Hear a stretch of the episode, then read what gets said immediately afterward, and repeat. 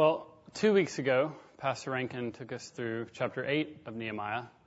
And in it, we saw uh, in verse 4 that as Ezra stood to read God's word, he stood on a platform specifically built for the purpose.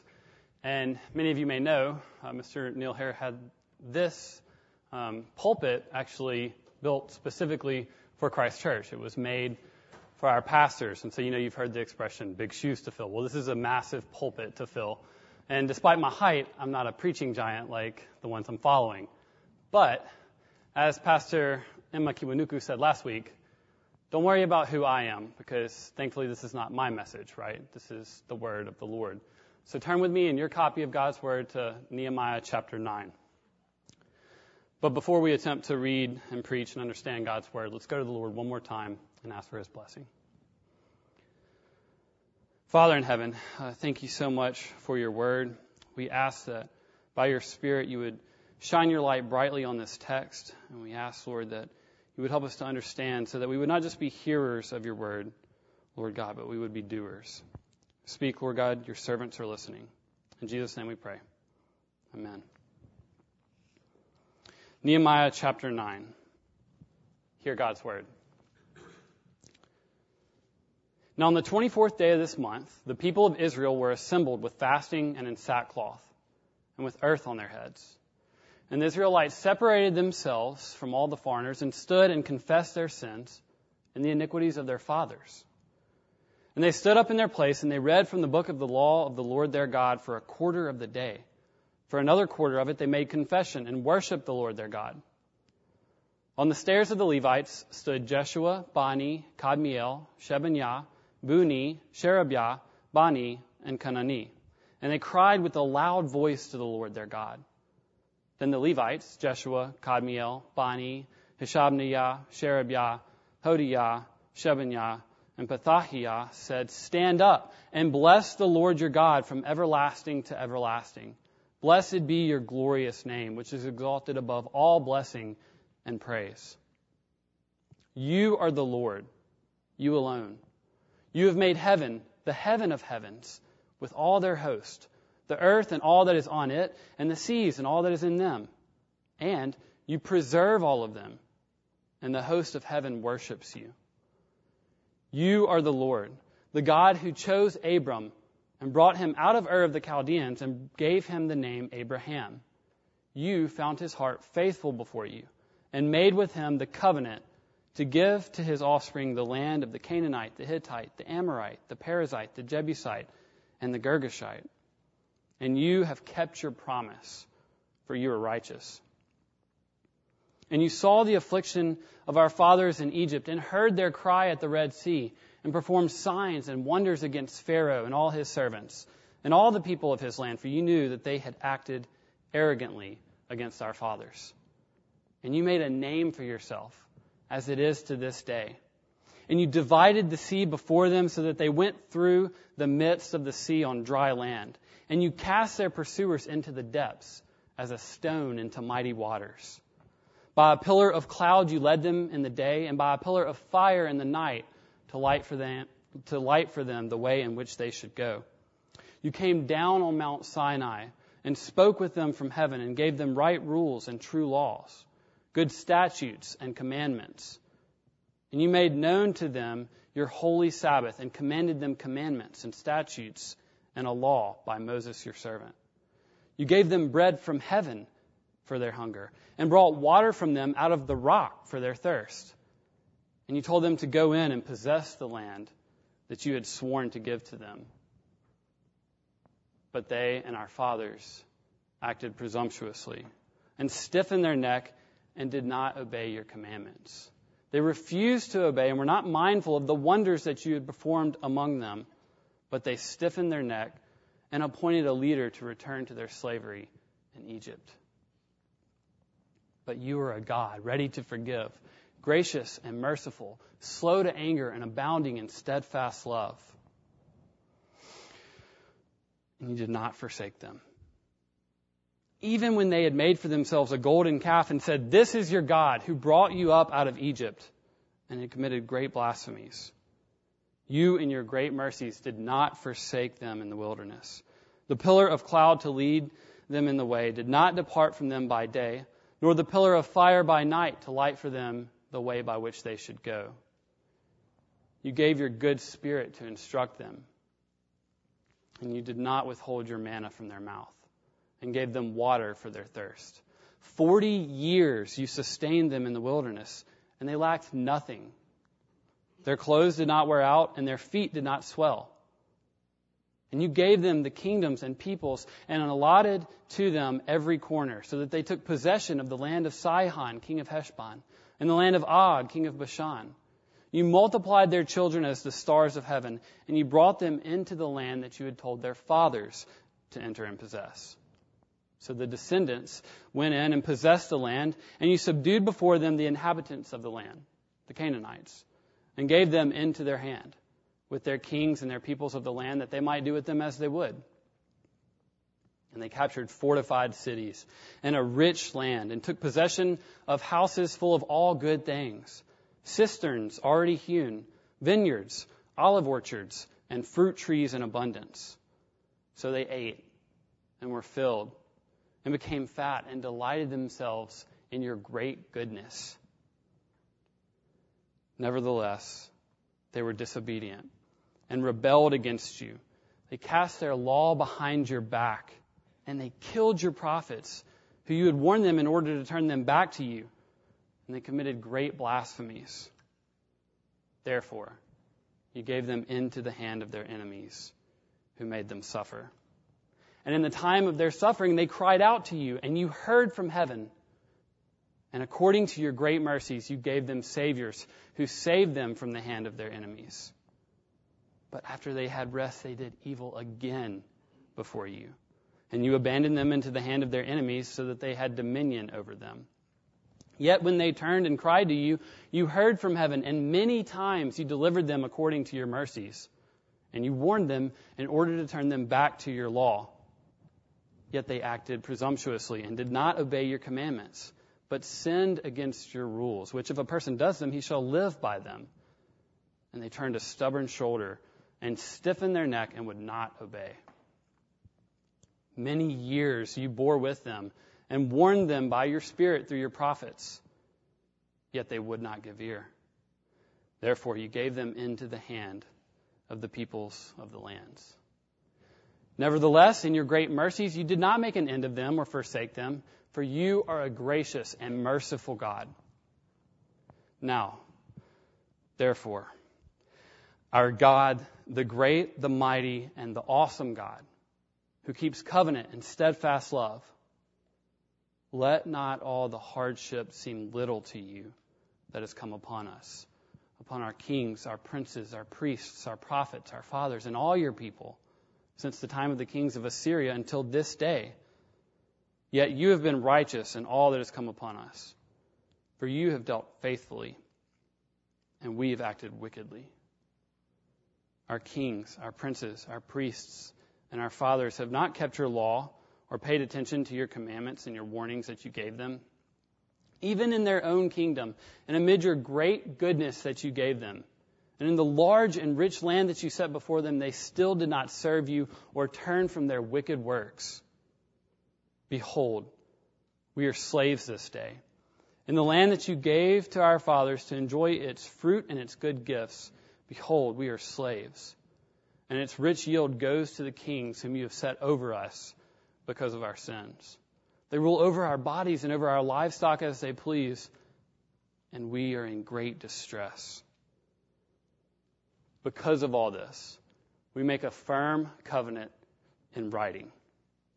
On the sealed document are the names of our princes, our Levites, and our priests. Amen. The grass withers and the flowers fade, but the word of our Lord stands forever. What an amazing and humbling response to God's word this is. And there's uh, so much here, but what we want to focus on is this response, this response of prayer uh, to the reading of God's word. And by the way, this isn't just a short little reading of God's word, right? If you think that was a long text, they read for a quarter of the day, right? And then for another quarter of it, they have this confession and worship taking the shape of this amazing prayer. And so that's what we're going to focus on. We're going to focus on this prayer. But by the way, you may have a footnote in verse 6 that says uh, that this is Ezra speaking. And I think it's clear that Ezra is the one offering up this prayer on behalf of God's people. But whether it's Ezra or any of the other Levites, it really doesn't matter. It's basically what's going on every Lord's Day that we have here. We have uh, our pastors, we have our elders leading us in corporate prayer on behalf of all of God's people, right? So this is the prayer of all of God's people. So it's a model to instruct all of us. Okay, so we're going to look at three aspects in particular of this prayer. First, we're going to look at how this is a prayer of praise. They're worshiping and adoring God. And then they move to a prayer for pardon. They're confessing their sins and asking for pardon. And then they have something to ask. And we move into this prayer of petition. So first, let's look at this prayer of praise. This is in verses 5 to 15. They're adoring and worshiping God. And in fact, if you uh, look at verse 5, if you remember a couple of weeks ago, um, Sunday morning, we actually use this as our call to worship. And that's just what it is. They say, Stand up and bless the Lord your God from everlasting to everlasting. Blessed be your glorious name, which is exalted above all blessing and praise. And so they're calling the people to worship God, to pray this prayer of praise. So, how are they praising him? Well, first of all, they're praising him as the creator, right? He's the powerful creator. Look at verse 6. You have made heaven, the heaven of heavens, with all their host, the earth and all that is on it, and the seas and all that is in them. Right? Every domain of creation and everything existing in all of those domains. This is everything, every aspect of creation. They're listing it out specifically. Now, you know, we've, we've heard this a lot here at Christ Church. I've been here, you know, less than a year and this has already been burned into my brain. But how do we pray? Particularly, exactly, okay? And that's not just for prayer requests, prayers of petition and supplication, right? This is also, we're also to pray particularly when we pray prayers of praise to God. And we'll come back to this idea of particularly praising God in just a minute. But next we see as He's the powerful creator, but He also is preserving his creation. Again, look in verse 6.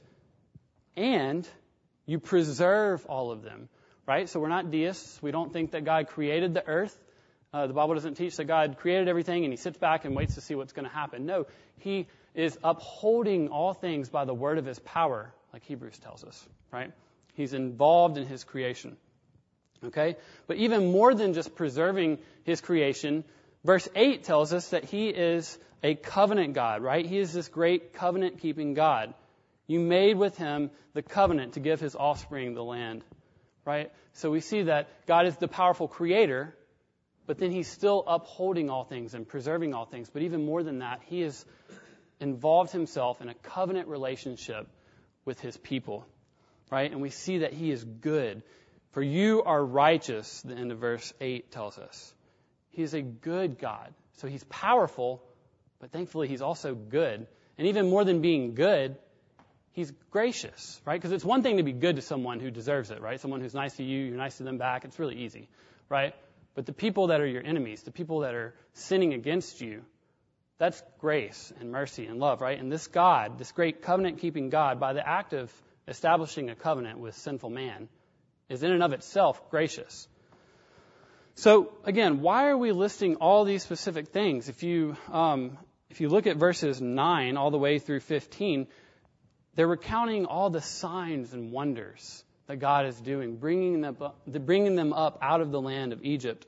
Why are we listing all these things tediously? Well, I played baseball and I tend to see a, uh, everything through this grid of sports. So if you'll bear with me for a second, I think a helpful illustration for me would be just to imagine it's game seven of the World Series. Okay, it's the final game of the World Series and it's the bottom of the ninth. Okay, your teammate comes up to bat, and you're down by three. Okay, the bases are loaded, two outs, and it's the full count. And you don't have to know anything about baseball. You don't have to like baseball at all to understand that this is the moment that every little slugger dreams of. Okay, this is the, the most pressure situation that you can possibly imagine. Okay, so let's say your teammate gets the job done. He wins the game, winning the World Series for your team, making your team the best team in the world for that year. Okay, and you say, well, you did what you were supposed to. What do you want, a cookie or something? What? Okay, way to go. No, you want to, you know, involve everything that you have in, in this, this conversation that you're going to have with them. You're going to be so overwhelmed and thankful and just really go into praising him specifically. It would be like saying, wow, you saw the pitch out of his hand and you recognized it was a slider immediately. You could tell that it was going to be low and away and you weren't afraid. You swung with everything that you had and you hit the ball right on the sweet spot and it went soaring over the outfield, over the fans, out of the stadium, right? out of the park, walk off grand slam to win the World Series. Okay? And the crowd went wild. I love that idea of just the crowd going wild. Look at the end of verse 6. And the host of heaven worships you. Can you just imagine for a second all the host of heaven, all the warrior angels, the cherubim and the seraphim, praising God in his infinite glory for all of the aspects of God's creation. You see how much more impactful it is when we start to get specific and we start to stop and think for a minute about all the things that God has done and all the aspects of God's character. Right?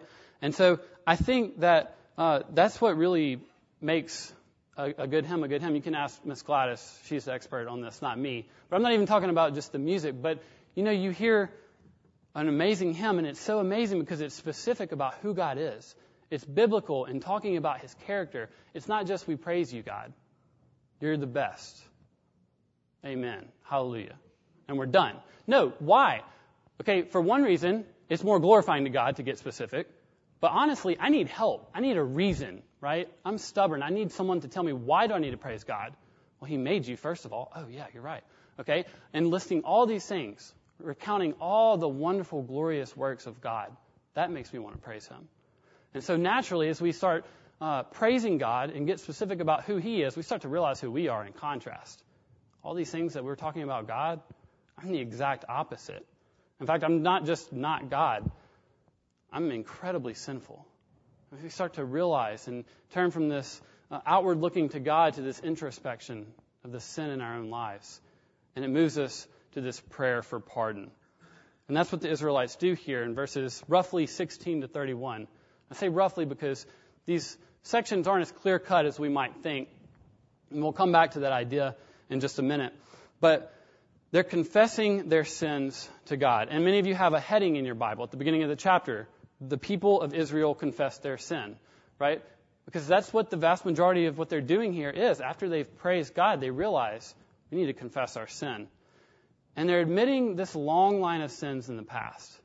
And this strikes me as a bit strange at first um, it seems like, okay, they're confessing the sins of their fathers. You remember uh, in verse 2, they confess their sins and the iniquities of their fathers. Okay, well, what does that have to do with anything? Why are we talking about the sins of our fathers? Sounds like blame shifting in a sense. We remember in Psalm 51, that great psalm of confession written by King David, right? After he's messed up big time, right? What does he say? He, he says, In sin did my mother conceive me. I was brought forth in iniquity. Right? He's not saying, God, you know, yeah, I know I messed up, but it's my mom's fault. She brought me into the world a sinner. It's human nature. What you going to do? You know? No, that's not what he's saying. He's saying from the very beginning, I have been a sinner. It's, it's down to the core of my, of who I am, right? And that's what the Israelites are saying from the very beginning. We're made of the same stuff as our fathers. They're sinful. We've always been sinful right? And that's why they're admitting this long line of sins. In my family, we say that's the cloth from which I'm cut, right? This is this is the cloth that we're cut from, right? This is what the Israelites are saying. They're not blame shifting; it's identification. Okay, and so what this does is this attacks our individualistic mindset that I think is particularly prevalent here in America, right? That's why every Lord's Day this morning, you know, we prayed a corporate prayer of confession together to kind of get um, our minds off of just ourselves.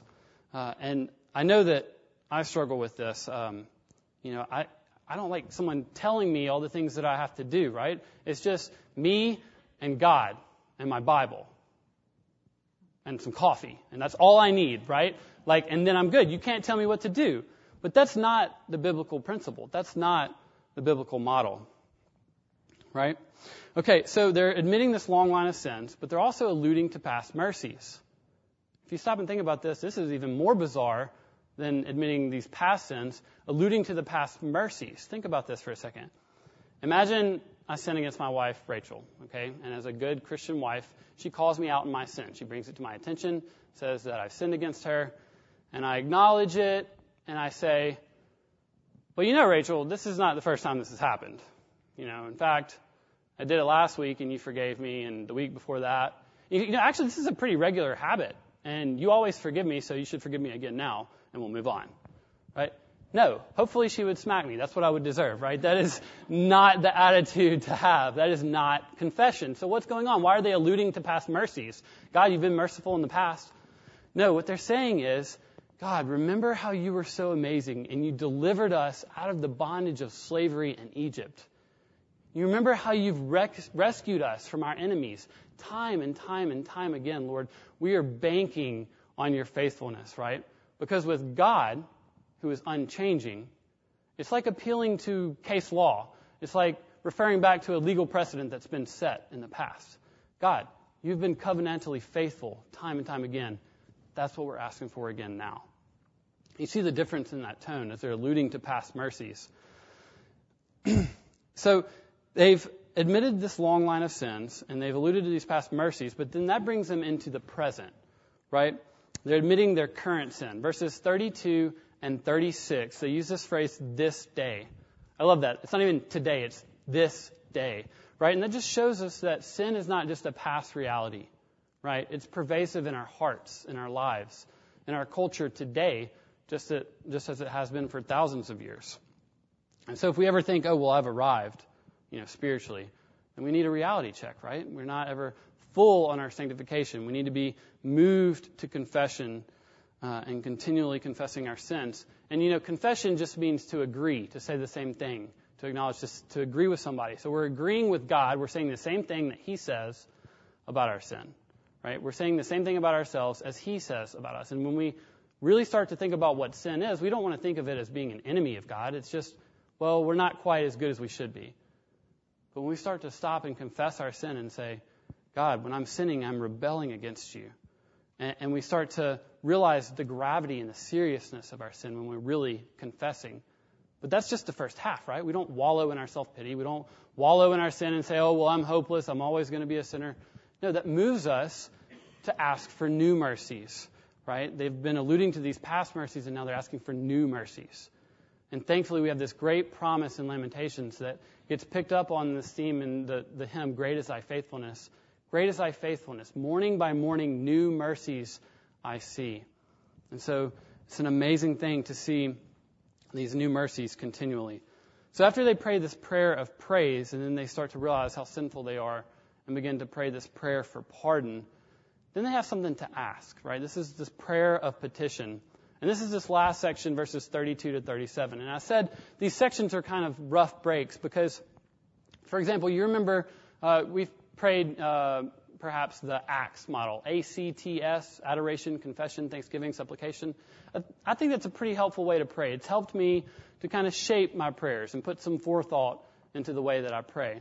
They kind of logically flow one from the next into the other, right? But here, what we see is more of a tight knit organic unity, one kind of flowing back and forth into the other. For instance, in verse 32, it's a return of prayer. It's a return back to this prayer of praise, right? Now, therefore, they're addressing God to ask Him for something, and I love this. They can't even address God without going back to praising Him some more, right? Now, therefore, verse 32. Now, therefore, our God, the great, the mighty, and the awesome God. Right? We're going back to this, this creator, powerful, preserving God. He's great, He's mighty, He's awesome, who keeps covenant and steadfast love, right? He's the covenant loving God. We got this return to this prayer of praise. And then, at the end of verse 33, we see this return to the prayer for pardon. The end of verse 33 through 35, we see um, we have acted wickedly. They go on again to recount their sins. Again, right? This return to this prayer for pardon. Okay, so finally, what is this prayer of petition? Right? What are they actually asking for? Well, we've been slaves, and we need you to come in, and we need you to, to kill our enemies, and we need you to deliver us again, right now, please, right? Not exactly. Okay, now, they don't ever actually ask the Lord to make it stop, change their circumstances. Now that's of course implicit. You can like hear it in their tone of voice. And yes, you can hear tone of voice in written documents, right? Like ask any teenager when they're texting, you can hear tone of voice, right? And you can just hear this as as they're crying out to God. We are slaves. We are slaves, right? And we're not just slaves anywhere. We are slaves in the land that you specifically gave to us to enjoy its fruit and its good gifts in our own homes. We're slaves. This isn't right. And we are in great distress. Into verse 37. They rule over our bodies and over our livestock as they please. And we are in great distress. So what are they actually asking for? Their, their implicit, you know, petition is, of course, Lord, this is terrible. But what they're not saying is, you know, Lord, make it stop. So what are they actually asking for? What is their explicit petition? Well, actually, in full reliance upon God's sovereign will, they simply ask that he realize that this isn't no big deal. Right? They're saying, Lord, can you have sympathy on us? Look at verse 32. Let not all the hardship seem little to you that has come upon us. That's their cry to the Lord. That's their petition. They're asking the Lord to have sympathy. And thank God that prayer gets answered. That prayer gets answered in Jesus. The author of Hebrews tells us in chapter 4, he says, Since then we have a great high priest who has passed through the heavens, Jesus, the Son of God. Let us hold fast our confession. For we do not have a high priest who is unable to sympathize with us in our weaknesses, but one who in every respect is like us. He has been tempted in every respect as we are, yet without sin. Let us then with confidence draw near to the throne of grace, that we may receive mercy and find grace to help in time of need. So you see, this is the ultimate answer to this prayer of petition. Jesus knows. He knows what we're going through. In fact, He knows much more than you and I will ever have to experience. He experienced it way worse than you and I will ever have to. He can sympathize fully. But not only does He know, He's conquered, right? Jesus has defeated sin and death in the flesh on behalf of his people. He is the covenant mediator, right? Because he is this great high priest offering the sacrifice, and he is the sacrifice. He's the covenant sacrifice, allowing this covenant relationship that we were talking about a minute ago, that God the Father involved his covenant on his people. Jesus is our access to this covenant God. Which brings us to the conclusion of the text in verse 38. Because of all this, we make a firm covenant in writing. Now, what are they saying? Now, they're saying we are going to resolve, because of all this, more firmly to follow the Lord. We're going to resolve and commit our actions to obey God. And so, what we see here is that this prayer is not just about words, right? This model for prayer is not just words, right? Out of the heart, the mouth speaks, right? What we see here is that their response is from a change within. These aren't just words. There's no magical formulaic expression that we can conjure up and say to God to earn any type of better relationship with Him, right? The change comes from within. So let's ask the question that Pastor Rankin put to us last time. How does this text hit you? What's our response? Do we say, wow, so many times God kept forgiving the Israelites? He says he's never going to stop forgiving. I can do whatever I want. I can sin as much as I want. He's going to keep giving me grace. In fact, the more I think about it, the more I sin, the more grace I get. So let's sin more that grace may abound. I hope we never have that response. Right? Or on the other hand, do we respond like we heard from Pastor Greco this morning with thankfulness? Morning by morning, new mercies I see. Wow, that's overwhelming. Every single day, God hits me in the face with His grace and mercy, and I can't help but respond with gratitude. And now I want to resolve as firmly as I can to follow Him and to obey Him and turn these words into actions. So let's go to the Lord in prayer. Let's ask Him to help us to firmly commit to obeying Him. Let's pray. Father in heaven, uh, thank you so much uh, for uh, this indictment on your people, but also uh, this uh, history of your forgiveness, Lord. We know that we will never exhaust your forgiveness. We know that we see your mercies new every morning if we repent, Lord. So we ask that you would, by your Spirit, give us the grace of repentance. Help us to turn back from our sin and to turn to you and to obey you, Lord. In Jesus' name we ask. Amen.